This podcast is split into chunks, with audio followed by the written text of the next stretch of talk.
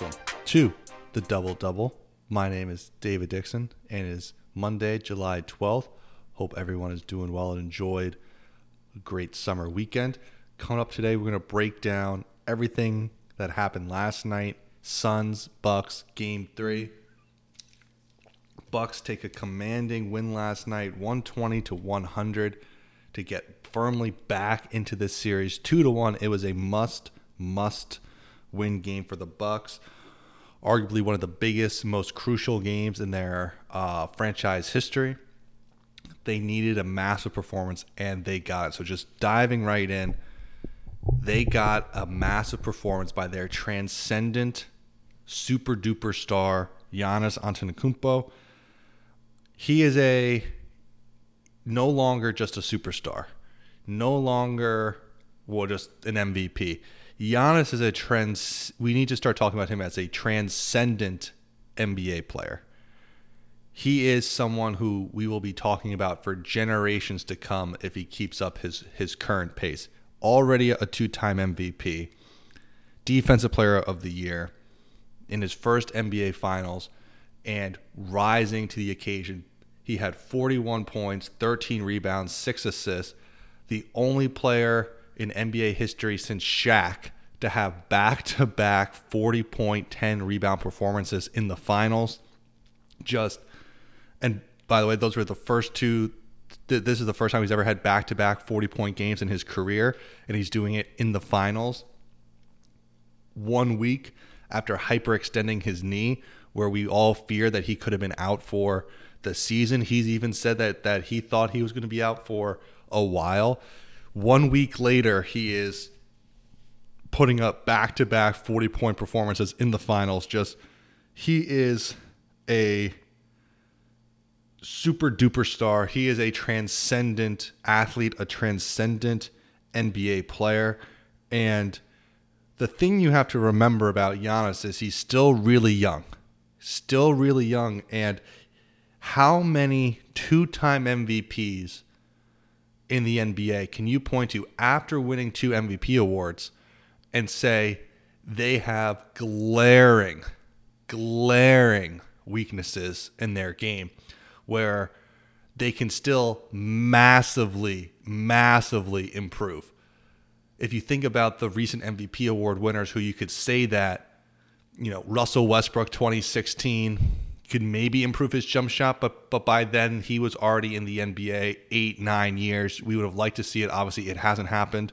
Before that, LeBron James, back when he was with Cleveland, improve his jump shot, be a little more aggressive, low post. He did all that. That's why LeBron has been able to, to become LeBron, in my opinion, the best basketball player of, of all time. Maybe Shaq back in the back when he won in ninety-nine two thousand, of just the glaring weakness of free throw shooting. He obviously never really improved at that in his career. But if you look at Giannis as, as a player, he's a transcendent player. One of the five best basketball players in the entire world. Two-time M V P, competing in the Finals, maybe an N B A champion in two weeks' time. And you can point at his game and watch his game and say, glaring weaknesses. And so if you just think if he gets ten percent better at the free throw line, so he's not sixty-two percent but seventy-two percent on his high volume, and if he gets five to ten percent better in the low post or in like that mid-post area, just think about the next level Giannis can, can go up. From not just being a transcendent two-time M V P now where he's almost unstoppable and you have to coordinate your entire defense to basically building a wall so he can't attack the basket, to imagine if, if he just keeps getting better in the low post and you could throw him the ball more consistently in the low post and he goes to work. Whereas we've seen that this season. We've really seen it this postseason, him taking it to different guys in in the post. Obviously, what jumps out the most is Game seven, overtime in Brooklyn. Gets the ball, left block, scores on Kevin Durant. In overtime, down two. He is a transcendent player. He's developing all the time. He's working on his game, his improvement. There's no reason to believe that he won't get better and better at, at his low post moves because he already has trust in it when it's not even one of his best skills yet, to go to a game seven overtime and just say, okay, my team needs a basket. I'm going to go to this move, go middle, right-hand jump hook, because no one can, no one can stop me.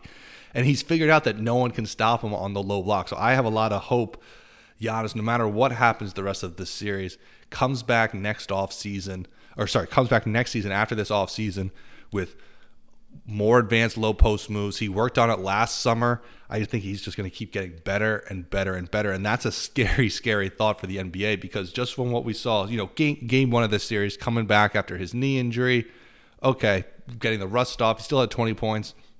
There was that weird stretch in game one where the Bucks just seemingly forgot he was on the team. Game two, forty-point performance, dominating the game at stretches, dominating the game. The Suns won that because they hit threes at every single crucial moment, but Giannis dominated that game. And then game three last night, Giannis, and really the whole Bucks, but Giannis led the way, that they finally took it to Phoenix. And what I mean by that is there was a point of game two where it became very, very obvious that Phoenix cannot guard and prevent Milwaukee from getting to the rim. That Milwaukee can get to the rim almost any time that they want. Layups, dunks, offensive rebounds, that it's going to be on the Bucks. That if the Bucks want to win this series, they have to be the more aggressive team. They have to stop settling for jump shots, and they have to get to the rim and use their size. Their size is a massive, massive advantage for the Bucks in this series. You have Giannis at, you know, in, in, in their starting lineup. Giannis is six eleven, seven feet tall. Lopez, seven feet, seven foot one. Middleton's about six eight. The Suns don't have great size. Not only in their starting lineup do they not have great size, but they don't have great size coming off their bench as well. And that is really concerning for them. And that, if you're a Suns fan, is your biggest takeaway, because you could say, okay, yes, in the way that most of these series go, the home team, okay, they defend home court. Team down oh two comes out with desperation at home, huge crowd. They come out. This is usually the game where if there's ever going to be one game in a series where it is a blowout, it's usually this game, down oh two. The Bucks did what they had to do. But if you're a Suns fan and you're watching not just this game, but also in, in game two, the lack of size is concerning. And that's been a concern ever since the Lakers series at the start of the playoffs, because that's why so many people, including myself, picked the Lakers to win that series, is who who on this team is going to guard Anthony Davis in a seven-game series, because, yes, Ayton can do it, but in the couple games like last night when Scott Foster and, and other referees are calling the game a little tight, especially on the interior with DeAndre Ayton, who off the bench is going to guard Anthony Davis? And in this series, it's who off the bench is going to guard Giannis. Is it going to be Cam Johnson? I like those odds if you're Milwaukee. Torrey Craig? Milwaukee already had him this year. Frank Kaminsky? He played fourteen minutes. You know, I think he can add a different dimension for them offensively, but defensively, I don't think he, you know, if you're Milwaukee and he's guarding Giannis, you love that matchup. So if you're a Suns fan and you're watching this, if the Bucks are going to keep playing size and utilizing them, that is a concern. That is a concern going forward for game four.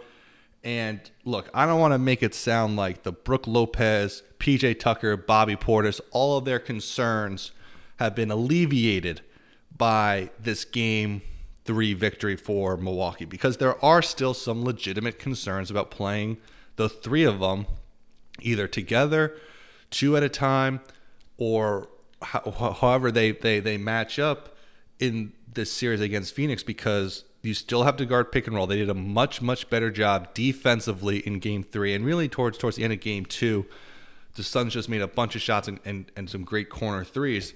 But there's still the same issues, and the Bucks still have to be clued in on rotations and all this stuff, because Phoenix's counter to say, okay, if you're going to play this size, is we're going to attack it defensively. Having Lopez on the court, even though I think it's the right decision, for offense, for rebounding, for size. You know, we've talked about how in the pick and roll, you can make it a little more difficult for them. That still means when Phoenix is going to play their shooters, that there could be some advantageous matchups for them. So it's almost on, on the flip side, Phoenix needs to do a better job at attacking these guys defensively and trusting trusting their their guys. You know, Booker was was was was off last night. It was a weird game. Only twenty-nine minutes, three for fourteen from the field, one for seven from three. His inconsistencies is why I don't think he's a superstar yet. I think he's a, you know, an all-star in, in the Western Conference, and obviously a really, really good player. But if people are going to start putting him in, in the top eight or the top ten in the N B A, I just think he needs to be a little more consistent in his performances. You know, he was he was off last night. Chris Paul, good shooting performance. Crowder hit a bunch of shots, but when Cam Payne is is on the court and, and he's going three for ten, you know, you're you're letting almost letting Milwaukee off the hook. And now, you know, sometimes the ball just just doesn't go in, but don't think that the concerns of having Lopez, Tucker, and Portis all on the court uh, are now all gone, because the other thing and the big concern with them is with the Bucks themselves of, are they going to continue to use their size? Are they going to continue to get the ball to Brook Lopez down low when Ayton is guarding Giannis and he has Jay Crowder on him? Or is he going to be spaced out to three? Can they get the ball to Bobby Portis down low? P J Tucker on dump-offs, offensive rebounds. You know, those three guys combined for uh, six offensive rebounds. You know, Lopez didn't have any. He only had two rebounds on the game, played twenty-one minutes. But he's a threat on the offensive rebounds. You have to box him out. And, and sometimes paying attention to Lopez gets P J Tucker come in and get a tip out for, for someone else. It's still the most intriguing thing about the series, and I'm really interested to see in game four, how does it play out? To the Bucks, I think they still stay big. Lopez, twenty-one minutes. Tucker, thirty. Portis, eighteen. How do they use them? Do they keep using their size? Because that's going to be a huge, huge. That, that's their advantage in this series. They, the Suns don't have anyone to guard them. And the more that you attack with Lopez, Tucker, Portis, Giannis, Middleton, Holiday, with you have so many guys who are really good at attacking the rim and scoring near near the hoop, you're going to put so much pressure on Ayton. So much pressure on Ayton, because that is Phoenix's big, big concern is – if Ayton gets in foul trouble or just fundamentally needs rest because he can't play forty-eight minutes where he's dominating the game for forty-eight minutes, because he was really productive in the minutes he was out there last night. He was eight for eleven from the field, nine rebounds, couple steals, but his foul trouble was a huge, huge part of this game. And if he gets in foul trouble, are they going to Kaminsky? Is Cam Johnson, Crowder, and Uh, Torrey Craig all playing, you know, small ball five and rotating and switching? Do they match, you know, if they if they decide to play Kaminsky, do they match him on Lopez and, and, and live with that instead of Kaminsky on on eight on sorry of Kaminsky on Giannis, because that's much tougher. I liked what Phoenix did when Kaminsky was on the court in the pick and roll as Milwaukee tried to get him involved, and Kaminsky and, and the Suns did a really good job of trapping those screens, hard hedging, so that they couldn't attack, and then Kaminsky was able to get back to his man. You know, did did the Bucks score a couple of times? Yes, but that's way better than just giving in to a one-on-one opportunity for Middleton on, on Kaminsky and just giving into that switch. Make them make the right pass. The Bucks have proven over and over again this postseason that that sometimes they can just get super jump shot happy and super I S O happy. And so making them keep play the playing together and passing and attacking the rim is, is, is a good strategy for Phoenix. I think it would be interesting to see if, if in game four, if they match Giannis and Ayton's minutes. So if, so so Monty Williams, every time Giannis goes out, Ayton goes out.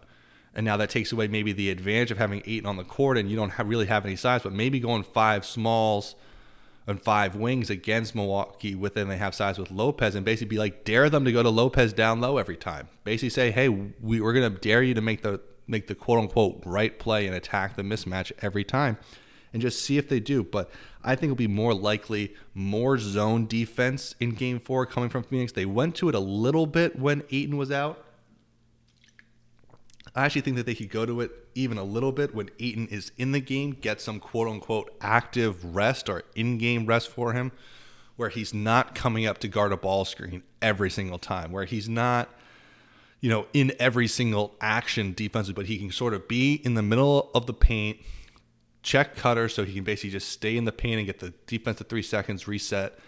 You know, there are ways to sort of not quote-unquote relax on defense in, in the N B A, but you can go zone a few possessions and say, hey, we're we're, we're going to dare you to take a couple jump shots here, and we're going to box out and, and go. And that way you can still play zone and have Ayton on the court for your offensive advantages. It's not just a strategy, because if, because if Ayton gets in foul trouble or he comes out of the game and you immediately go zone, that's very easy to game plan against that. Hey, when they see that, boom, zone offense comes in. They... The, the zone offense calls comes in, boom, boom, boom. They're ready for it. But if but if instead it's more of a, hey, even when Ayton's on the court, we may go a little zone here. It's just, you know, a little uh, less predictable uh, for that. The other concern is Bridges needs more shots. He was two for four from from the field. He played some pretty good defense, but can we can they get him more involved in the offense? Like when Phoenix is struggling to get corner threes like they were in this game, they need to find him the ball more. And it may just be that, hey, his spot in the offense is more of the corner and Crowder's more of the slot, and Crowder was six for seven from three. So they got good three-point shooting out of out of Jay Crowder. But can we get uh, Mikael Bridges some, some more shots? He's a really good player. Need to get him more involved in the offense.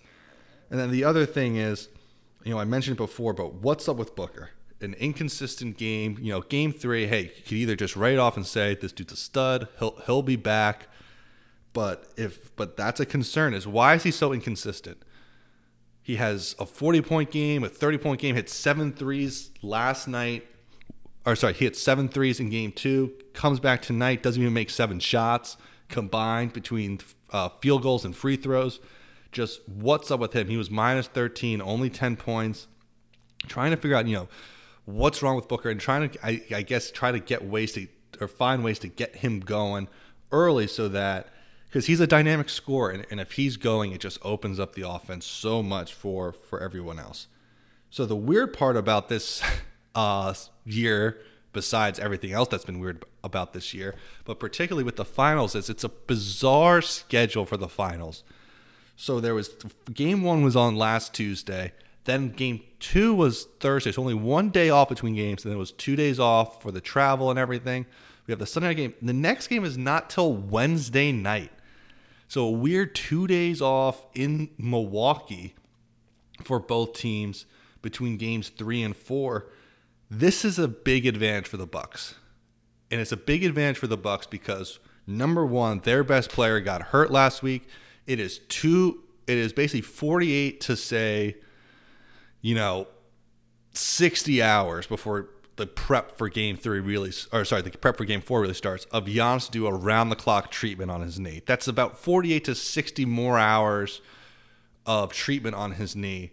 And he just had back to back forty point, ten plus rebound games. So get, even try to get him healthier for game four is a big advantage for the Bucks. The other thing with the Bucks is the Bucks have a shorter rotation than, than Phoenix. Now, maybe Phoenix will adjust and shorten their rotation in game four, because this can be an advantage for the for Phoenix as well, because they're a bit older. They have Chris Paul, who's played a lot of minutes this this postseason, has battled a couple injuries and COVID. Ayton has played a bunch of minutes this postseason. Booker, they even though they may go to their bench more, Chris Paul getting him getting him a couple days off may be good for them as well. But the Bucks have gone to a shorter bench, a shorter rotation during this playoffs against Brooklyn. They were basically at six. They basically just went to six uh, guys in the rotation. These couple days off could help them. They have a couple older guys as well, but you know, Holiday, Middleton were forty plus minutes. Tucker was thirty minutes. Connaughton thirty minutes. Those those key guys of, the, of their core six really, and, and let's extend to seven with with Portis, but of those core six or seven, those guys have played a lot of minutes this this whole postseason. The, these two days off, it's weird. I don't like it because I want to watch more basketball, but it's a weird schedule. I think it's an advantage for the Bucks purely because, and because there are things that, that help it out both ways, but purely because there's an extra forty-eight to sixty hours of Giannis doing around the clock rehab, recovery, treatment on his uh, hyperextended knee injury from the Atlanta series. That is a massive advantage for Milwaukee going into game four. That's why I'm picking Milwaukee in game four, but we're going to preview that game more on Wednesday's podcast. Uh, but early, you know, my initial reaction right here on a, on on Monday morning is that Milwaukee is going to win game four. But I can't wait so much to get to. This series has been really good, really exciting, and I can't wait for game four on Wednesday night. So that'll do it for this episode of The Double Double. If you like this podcast, you can find us on iTunes, Spotify, or wherever you get your podcast, where you can subscribe, rate, and review. Five stars would be much, much appreciated. You also follow us on Twitter at DBL underscore DBL podcast. We'll be back on Wednesday. Take care and make it a great day.